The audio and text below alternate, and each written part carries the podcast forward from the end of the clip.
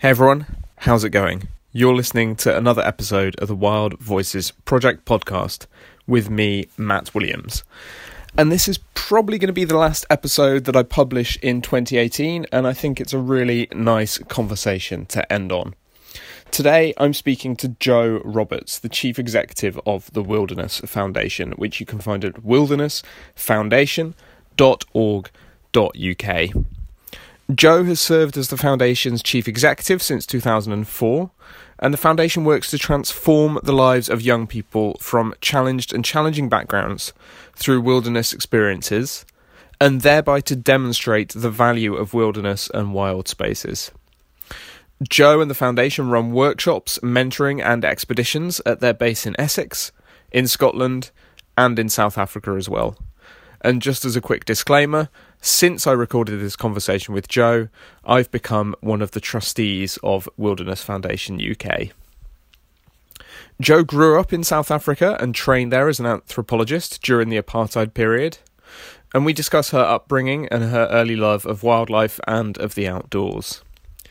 We talk about the skills she has developed through her own experiences in the wilderness and we also come, cover some of the questions and techniques she uses to support and challenge the young people who she works with in order to help change or even sometimes radically transform their life paths.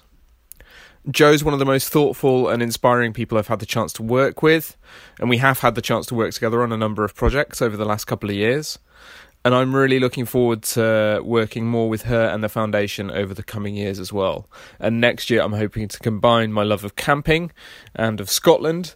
Uh, and learn more about the organisation and support some of the young people it works with by volunteering on one of their expeditions. And finally, just to say, as always, that the Wild Voices Project podcast tells the stories of the people saving nature. You can find us online at www.wildvoicesproject.org and at Wild Voices Proj on Twitter. And you can subscribe to the podcast in iTunes and in Stitcher. And if you've listened to the podcast and enjoyed it in 2018, then thank you very much. And I hope you have a restful and happy holiday period and that you get to spend some time in the outdoors enjoying nature. Without any further ado, let's dive in to this episode with Joe Roberts, a champion for the wilderness.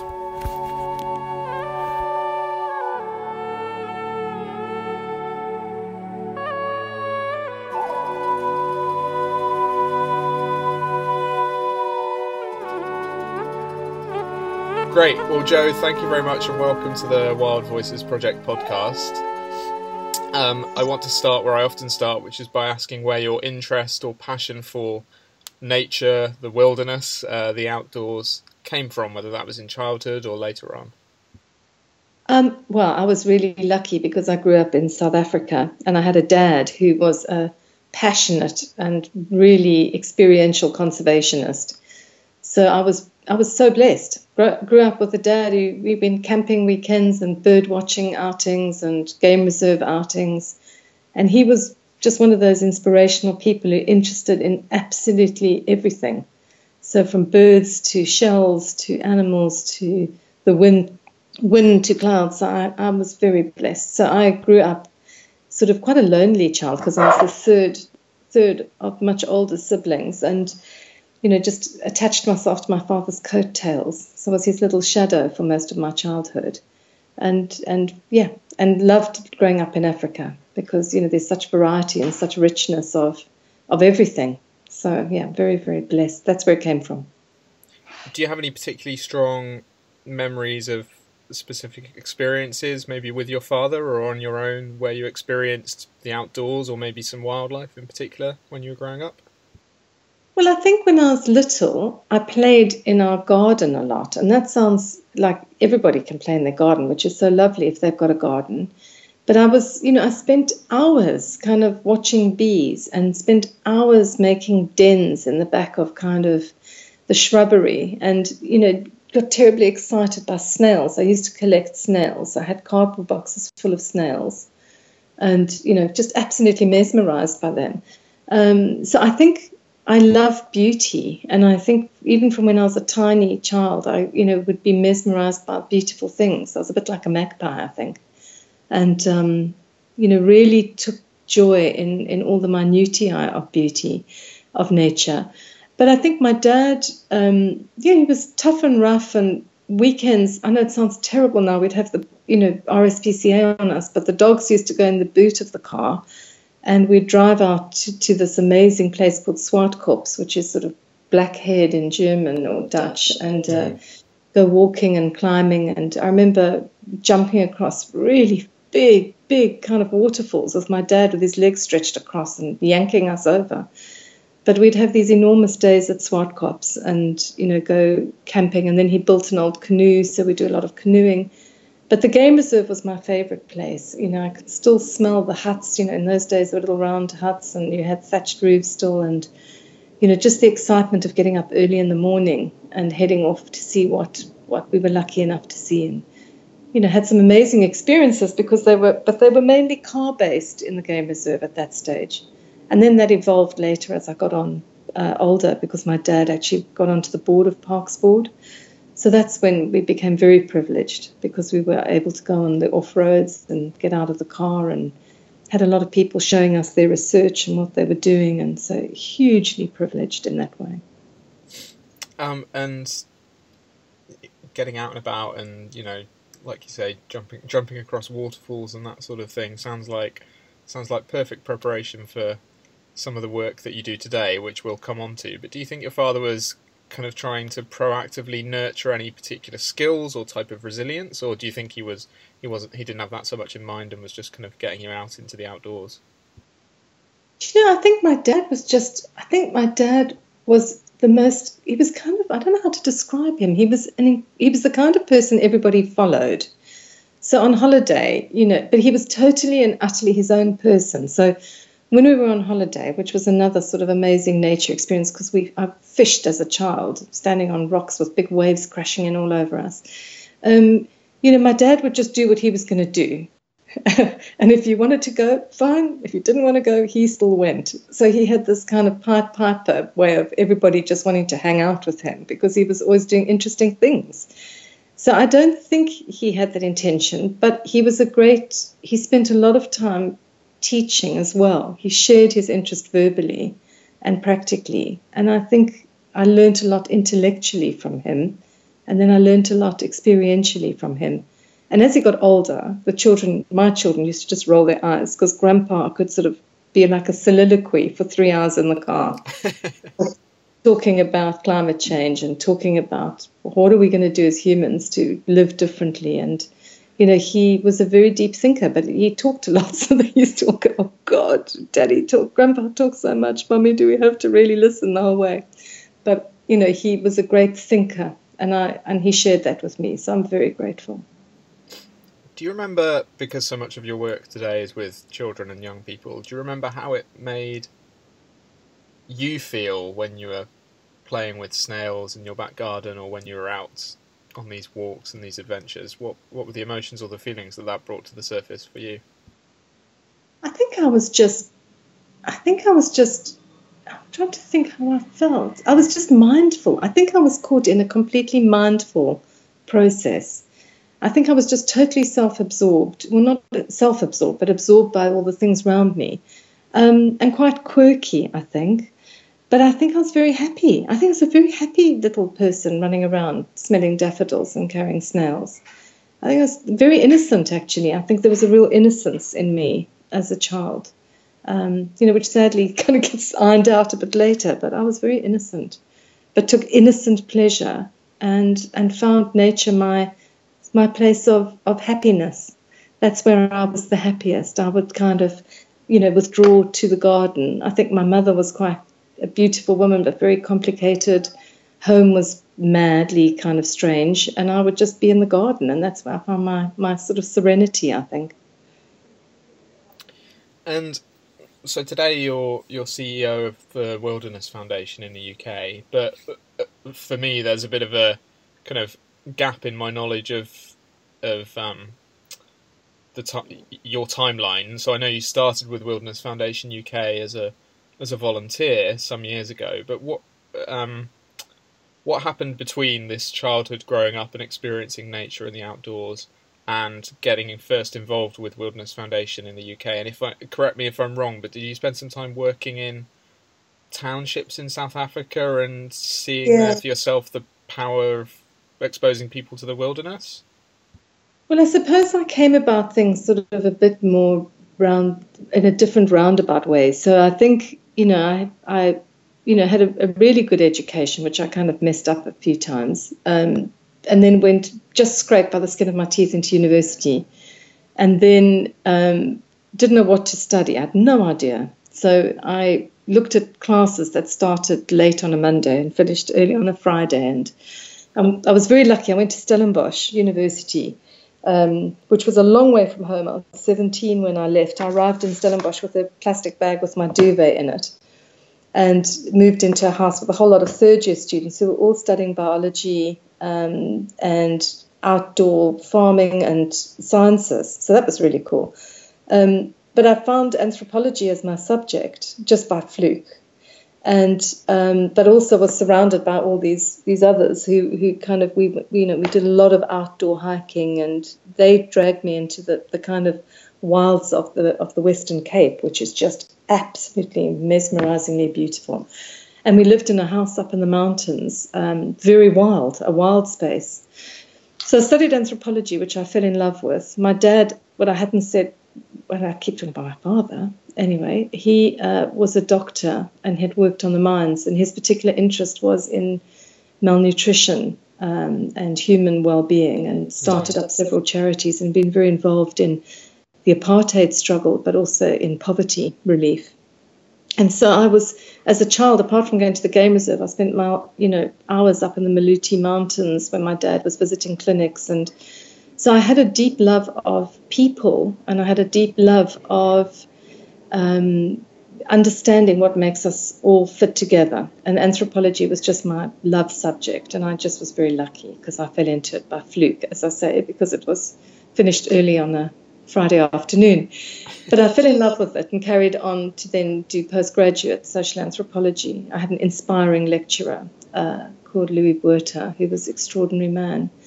And um, so but at the same time, I loved nature. So I was kind of caught with these two issues. So I then did, I worked for Cape Town University as a researcher, as an anthropologist.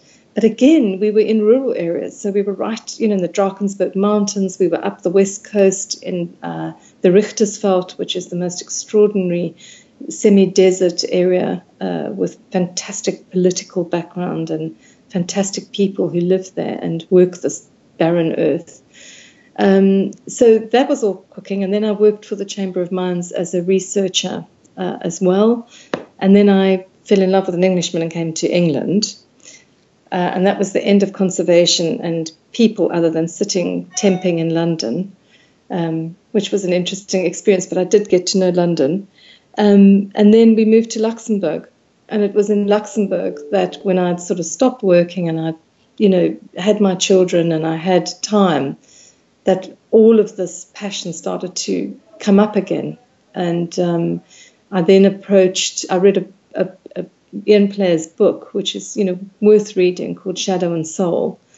Um, and I'd also read an article in Geographical magazine that talked about um, a project called Imbewu, which meant seed in Zulu. And it was taking urban youth back into wild Africa, their, their ecological heritage, because apartheid had forced people off the land. And the project was about saying if we don't have a sense of ownership and love and connection, why would we want to protect it? And I fell in love with the project, fell in love again with the whole concept, and then contacted the South African Wilderness Leadership School and said, I want to do something. I want, I want to raise money and I want to take more young people out um, for Imbewu because I was a white, privileged South African these are kids who black growing up in townships who never had what I had, and I want to put something back. And that's where it all started. Um, and we kicked Imbewu off in the UK with raising uh, about 60, 70,000 pounds over a series of years to send more black South African youth out into wilderness. So just skipping back slightly to the two bits of anthropological research you were doing for the mining company, and then I think you said before that there was some research that you were doing. Was there anything you learned through that research about people that informed the work you would come to do later on, whether it was through Mbewu or um, through Wilderness Foundation?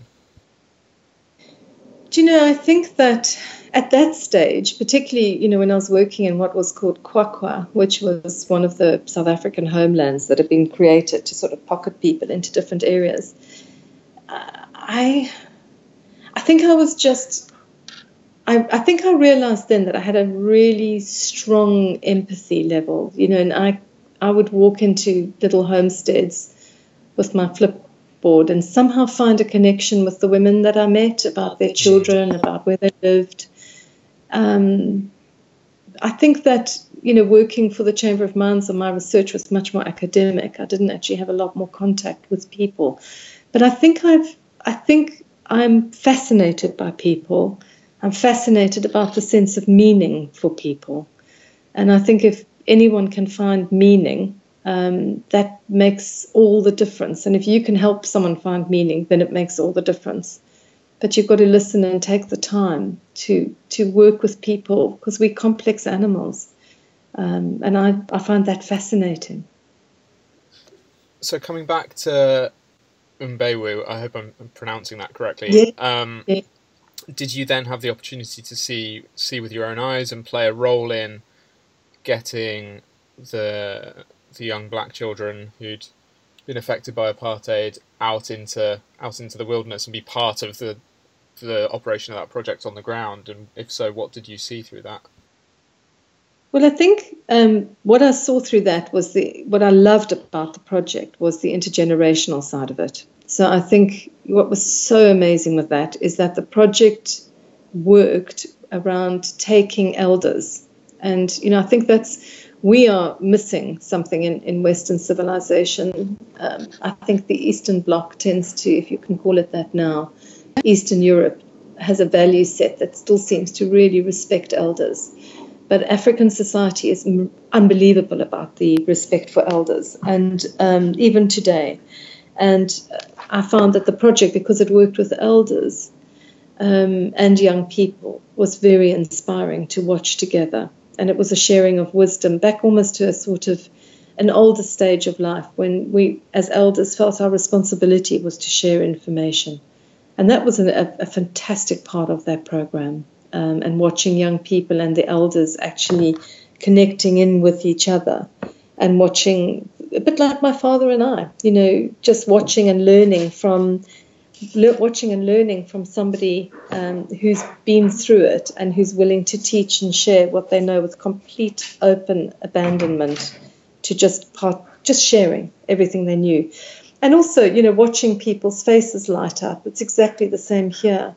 Um, you know, young people arrive looking rather travel worn, tired, um, hesitant, anxious, unsure. And within a very short space of time, I think nature weaves its magic and eyes light up and faces relax and people laugh from their bellies and it, it, it has a significant effect. What sorts of things was it that the elders were sharing with the young people? Is it stories or traditional practices, or was it just sharing an experience together over a few days, or however long the, the, the kind of experience ran for? Well, they were all different ones, but the, the, the Kruger Park ones that were the first ones that we got involved with, and it depends on the elders to a certain extent. Mm. Some are great raconteurs, and some are great, sort of, a, little bit shyer. But um, the program was really broken up into a week, and it was there was sitting around the fire and telling stories, which was huge. And I think what was so fascinating, just remembering that a lot of those particular elders had grown up in very traditional backgrounds. So it was also taking young urban youth who were losing touch with some of their more traditional practice and just listening to the stories about childhood with the wild, connection with the wild, um, their knowledge of plants and trees and animals. Um, and just the awe and wonder that actually comes up in young people's faces when they sit and listen to and when you're sitting around a fire at night and listening to stories i mean we all go back into a childlike wonderment it's just fantastic so but then they also did walks so there was also trails So they went out on trail at, as well. So they had the experience rather than just hearing, they were doing. And I think that's why the project's actually really important. Okay, and I want to, so I want to um, move on to your work with the Wilderness Foundation and maybe just begin by asking when it was you first became involved in it. I think it was around 1998 because we'd just moved from living in Luxembourg back to living in England. And I'd already started the year before. I must have started in Luxembourg. So when I read Ian's book, um, we then put together this. Um, I went on a charity trek that um, had been organised by London Radio, and it was to um, northern Morocco. And it was, God, it was a hellish journey because it poured with rain and we sunk down to our thighs in mud, which you don't quite expect walking through the desert. But anyway, um, and that got me going on thinking that I wanted to do the same kind of idea to raise money for Mbewu. So when we left Luxembourg, I then got in touch with the school and I then did the same kind of model um, of, of raising money. So that was about 1998. So it was, you know, I'm starting to feel a bit old now when I do think about that. It was 1998. And could you say a little bit uh, in your own words, what, what it is the Wilderness Foundation UK does, and perhaps the the international infrastructure that it's connected to as well. Right. So we we we're all. I'll start with the international because I think it's really important. So we're all founded from the same kind of early beginning, which was this extraordinary man Ian Player. Um, he founded the Wilderness Leadership School in 1956 um, he was a game ranger. He had walked the bush. He had taken people into the wild and seen a transformation in them.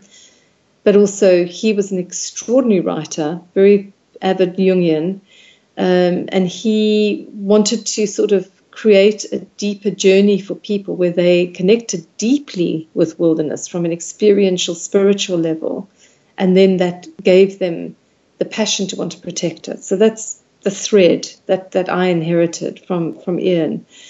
Um, the Wild Foundation, I think Ian met Vance Martin, if I'm not incorrect, um, somewhere at a conference, maybe even in Australia, but they ended up being connected at Findhorn, uh, the Findhorn Foundation up in Scotland. And Vance was there for many years. And then Ian persuaded him to start an organization called, I think it was then called the Wilderness, it was called Wilderness International Leadership something. Mm-hmm. And that eventually turned into Wild in the States. And Vance has carried this extraordinary candle of the World Wilderness Congresses. Just to recap slightly on that, in 1976, I went to my first, the very first World Wilderness Congress, which was held in Johannesburg. So I was 16 at the time. Um, and from then on, these congresses have taken place around the world every four years, which is the greatest gathering of wilderness minds and souls and practitioners and politicians. Um, and Vance has taken that that on. That's been Vance's baby for all these years, and done an exceptional job. And that's what Ian handed handed the baton over on that. And Vance also have Vance's Wild Foundation do a lot of policy work. They now run Coalition Wild, which is a connection between us. Um, and they have, you know, put together some extraordinary work on wilderness directories, etc. So they've taken quite an academic side, a practical conservation side, and the Congress as an advocacy side. Um, the Wilderness Foundation South Africa um, was is probably our sort of closest. I don't want to say bedfellow, but closest sort of practical practice uh, charity, they have three main strands of work, which is education, uh, advocacy, um, and human well-being, social benefit programs.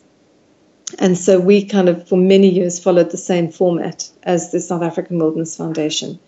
And that was really, again, addressing social need in South Africa, um, trying to find ways of wilderness being a tool for social entrepreneurship and change, um, education tied into that as well, and conservation was practical conservation, and and the advocacy was still a huge part of what Andrew does, um, fighting corners everywhere.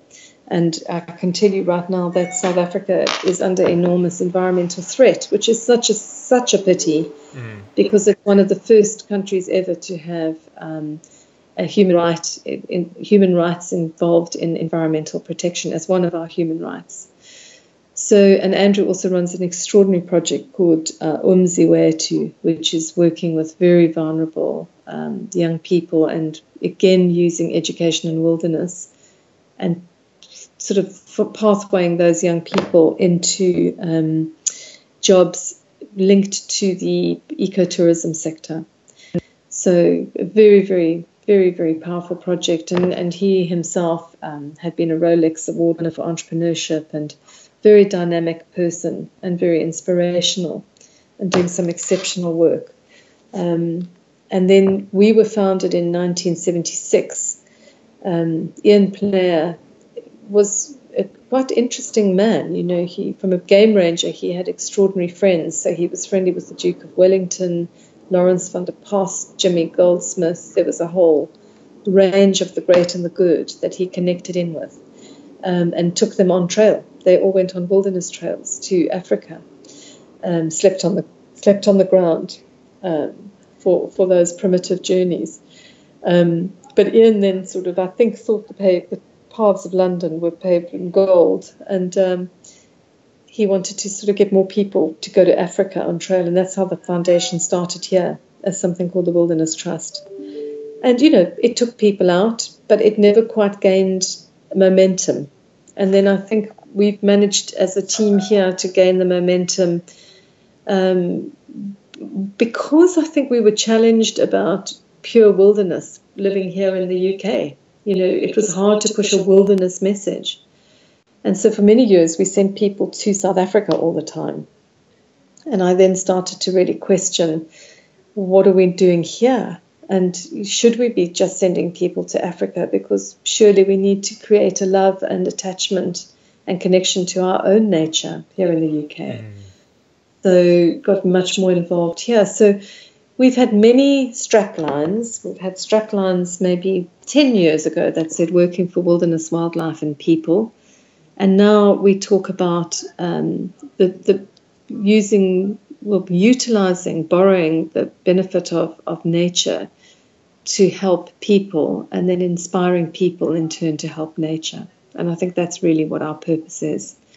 So every bit of our work that we do that grows and benefits people includes leave no trace ethics, includes a whole set of values that go hand in hand with, with us caring back in return and doing our best.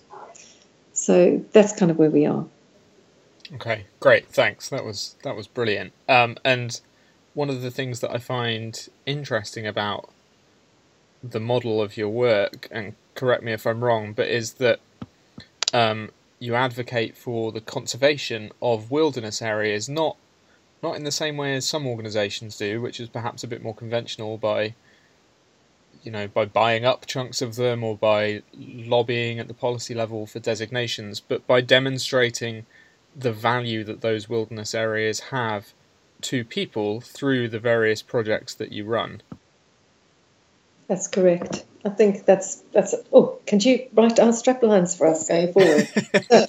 no, that's that's that's correct. And I think to be fair, Matt, you know, there are a lot of a lot of people advocating for conservation, and a lot of really good organisations that do very active conservation.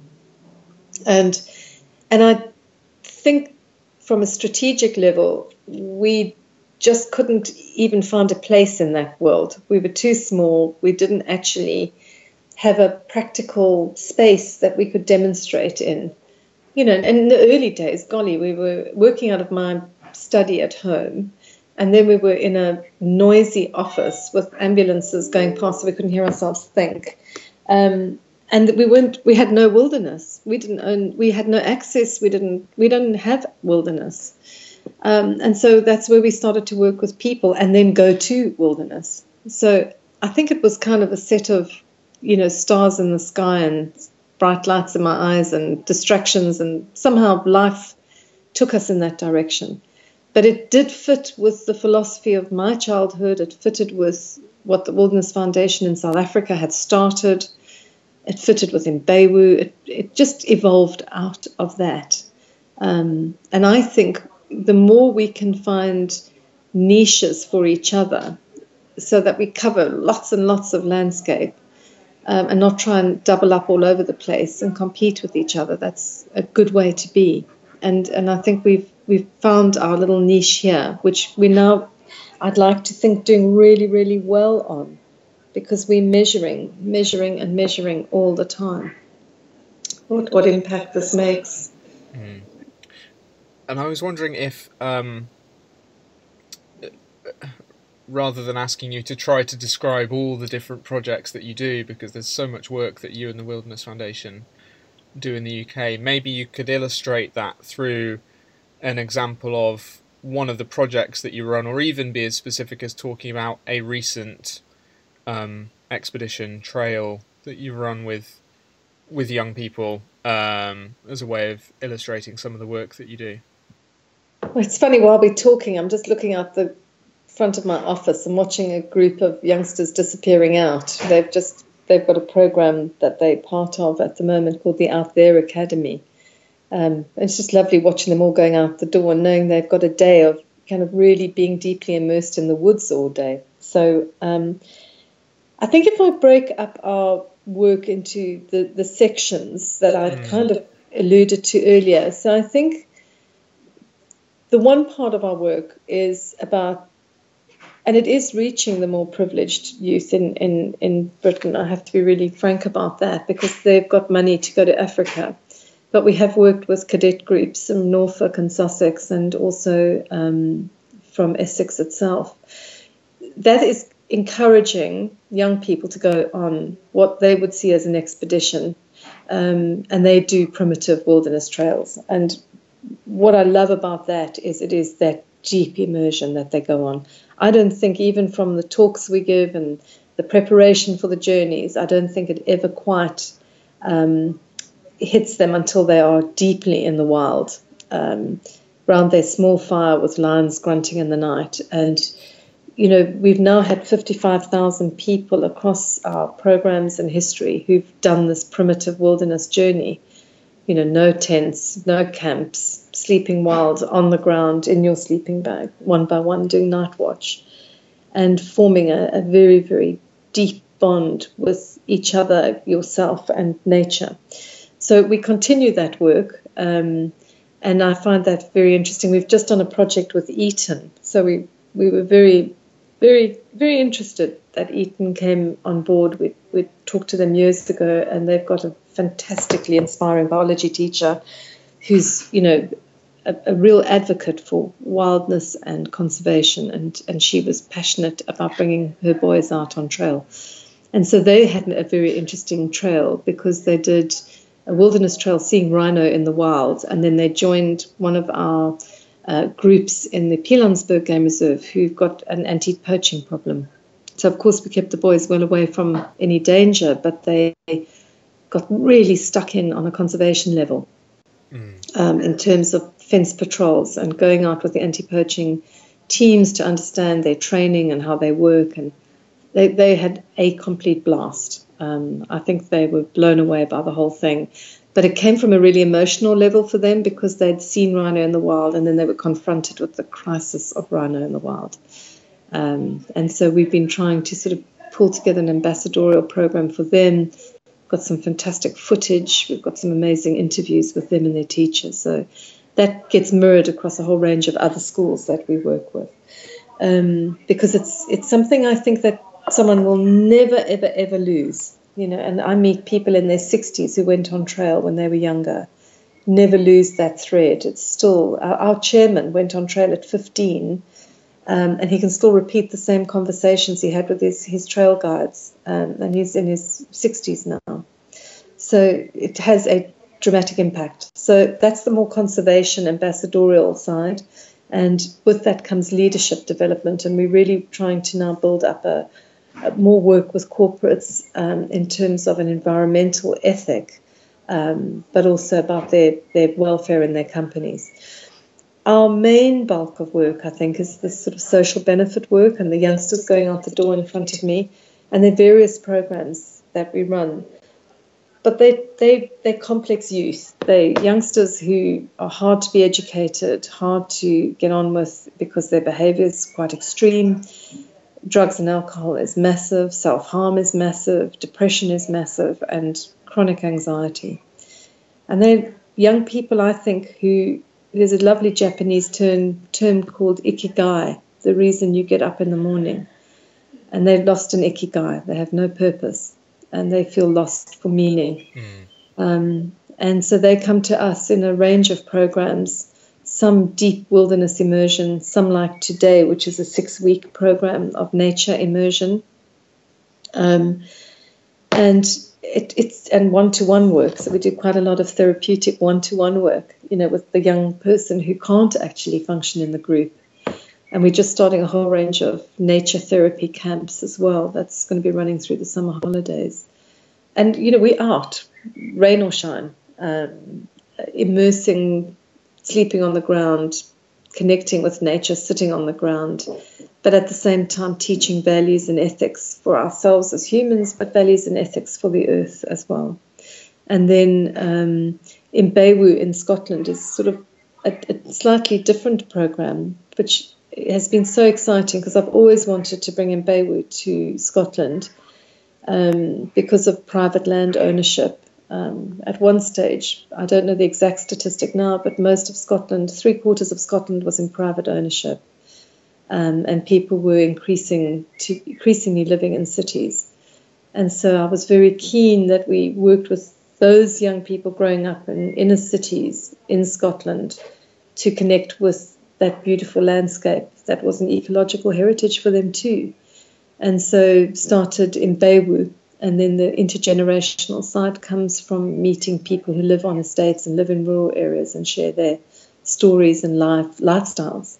And then we pathway them into education um, linked to the rural sector.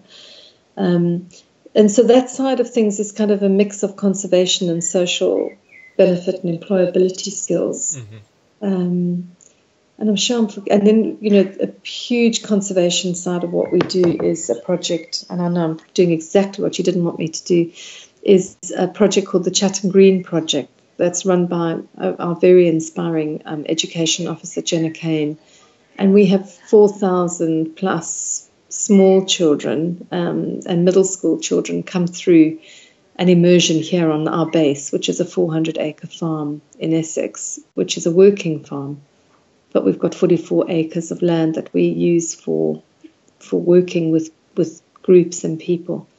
And that's you know that's an amazing project of falling in love with birds and bees and butterflies and understanding balance. So that's what we're trying to find in that project is how do we balance the need for food and look after nature at the same time and look after people so it's a fantastic program that runs. I mean, Jenna's absolutely ragged. You know, we've had groups of 200 in a day and 70 students each day for a week, etc., etc. And so, it, it, but it's it does really touch hearts and minds very deeply. So, with uh, particularly with the social benefit work with with the young people who've been through or got very challenging circumstances. Although I suppose this this question applies to all three groups. Um, do you think that, uh, without meaning to trivialize the the challenges or the circumstances of those young people, do you think that growing deprivation or denial of access to nature and green spaces among young people compounds some of those problems that they're facing or suffering from? It's a it's an interesting one. I definitely I did a huge amount of research um, around mental health and urbanization, and I think I'd like to spend a lot more time on it as well.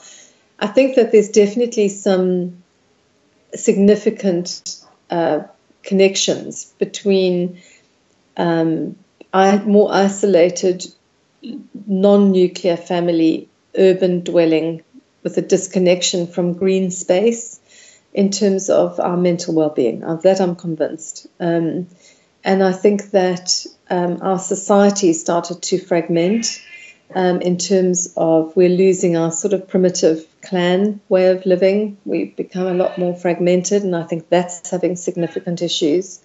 Um, and I think they all go hand in hand.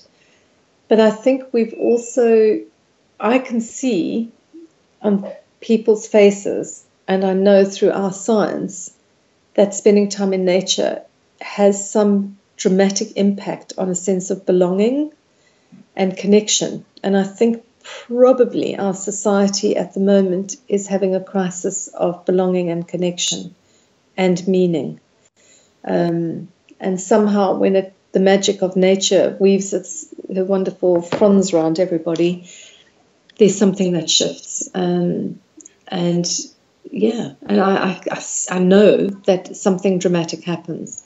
And but unfortunately, we, we, we're becoming, you know, even around us here, it's 400,000 houses being pushed in. Mm. It's concreting over nature and countryside. And, and we are we are going to face a peril with that. I'm absolutely convinced of it. And you, you've moved on beautifully to what was going to be my next question, which is when when that magic happens, what is the specific quality or qualities of nature or wilderness that allow that change to happen? So why why I suppose to um, kind of put the question in a bit of a more crass way, why take these young people out into nature or wilderness as opposed to just getting them together with each other in a in a room in a building? So there are two sides to it. The one side, as we know from fractal patterns, from neurology, from there's so, there's so much fascinating science now about the visual impact of nature on our brains.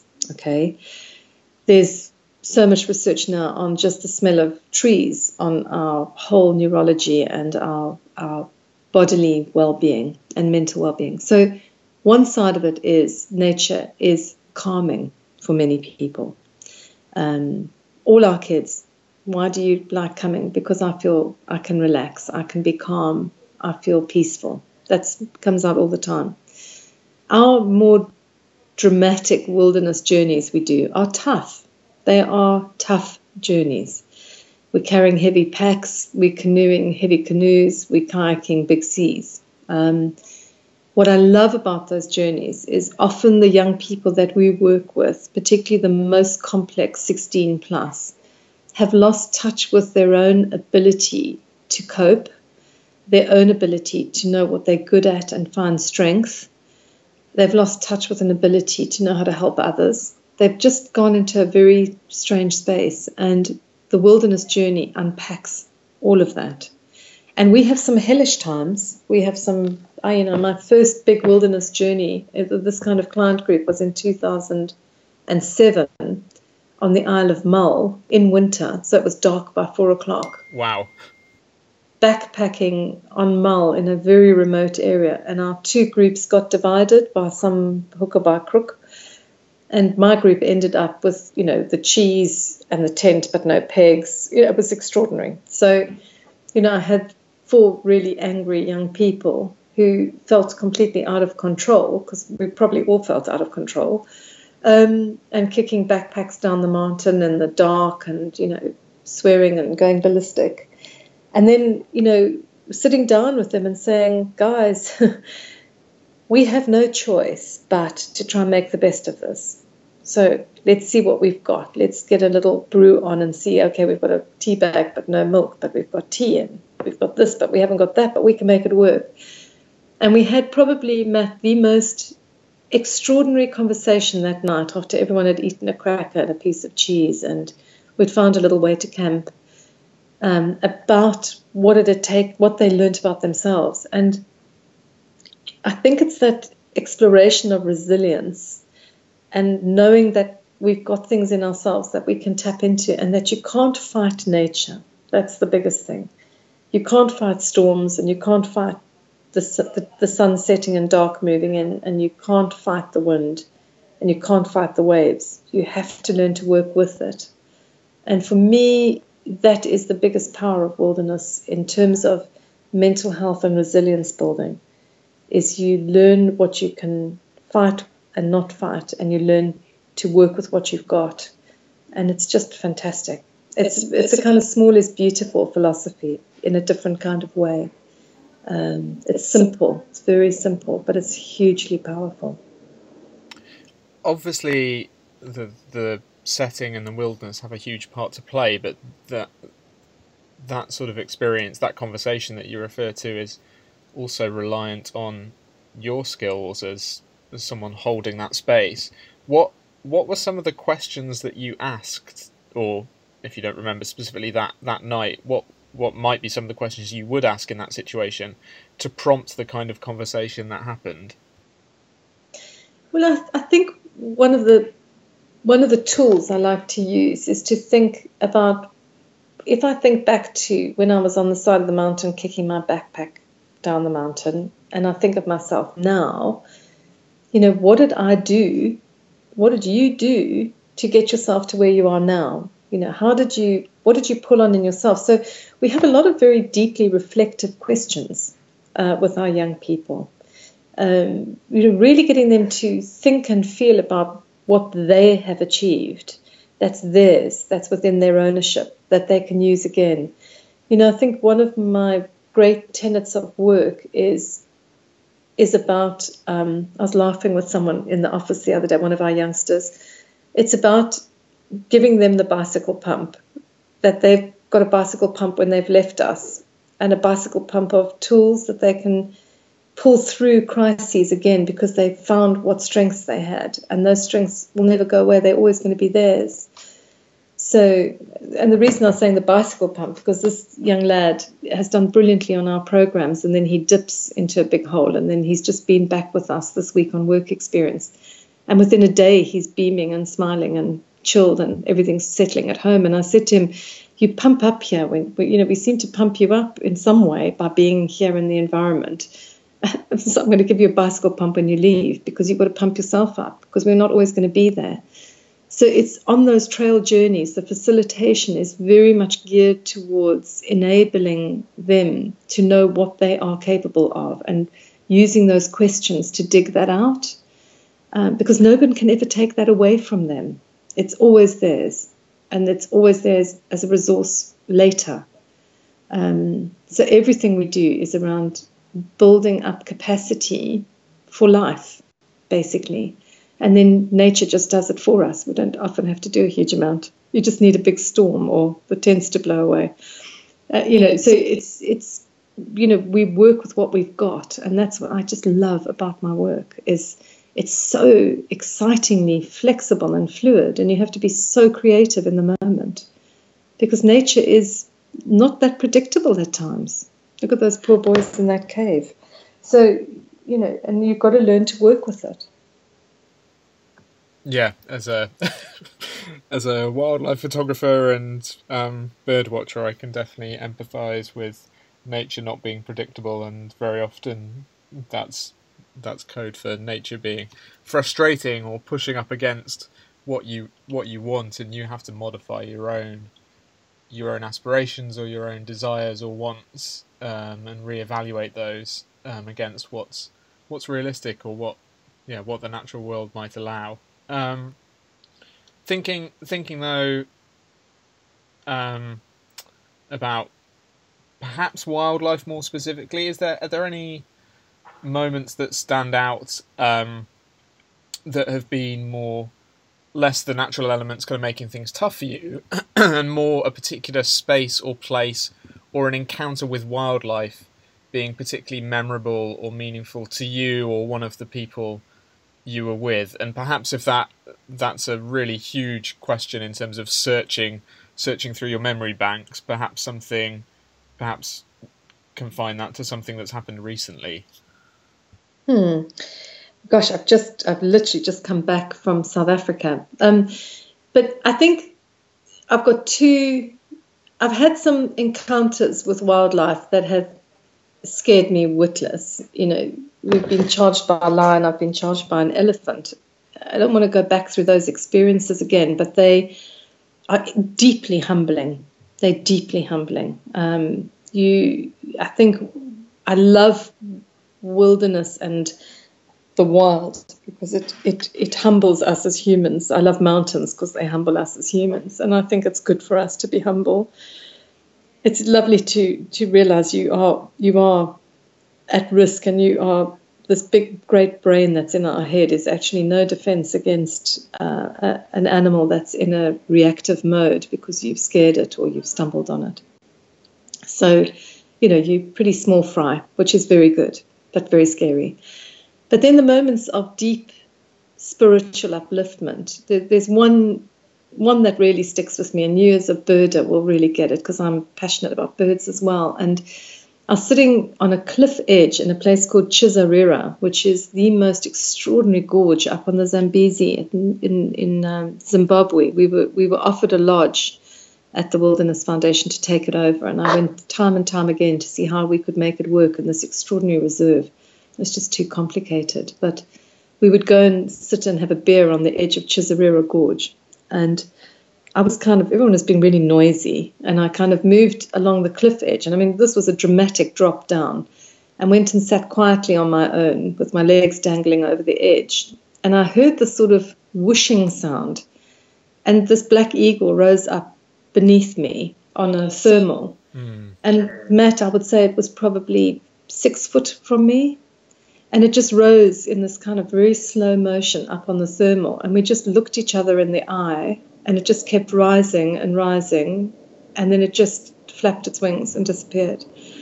But it was, I couldn't speak. I couldn't speak at all. I couldn't call anybody. I couldn't do anything. I was just completely mesmerized. And that for me, you know, the other um, wonderful, wonderful experiences. But that for me was was quite phenomenal um, and something I will never forget. And one last little anecdote, which is very touching, going back to the beginning of our conversation about my father, was the month before he died. Um, I went out to South Africa, and the two of us went to the Pilanesberg Game Reserve together and had three days. And we were staying in a little chalet at one of the camps. And we were just sitting outside in the dark under one of the big sort of acacia niloticas or one of them with wonderful seed pods. And just without any kind of warning, we were just surrounded by a herd of impala in the dark, eating the seed pods. And they were so close to us that I could touch them with my hand. And the two of us just sat there in complete silence for about 45 minutes with these animals completely unaware or bothered by us. But that communion with nature, of that privilege of being around with these animals around us, chomping and munching, and was just magnificent. So it was a wonderful memory of us being together at that sort of last part of his life. It was beautiful.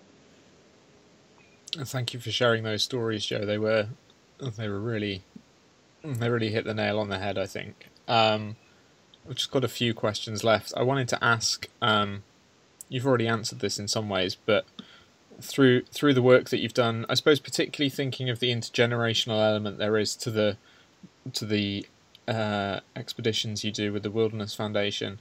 What have you learned about yourself from both the wilderness, but also from the young people who you've worked with?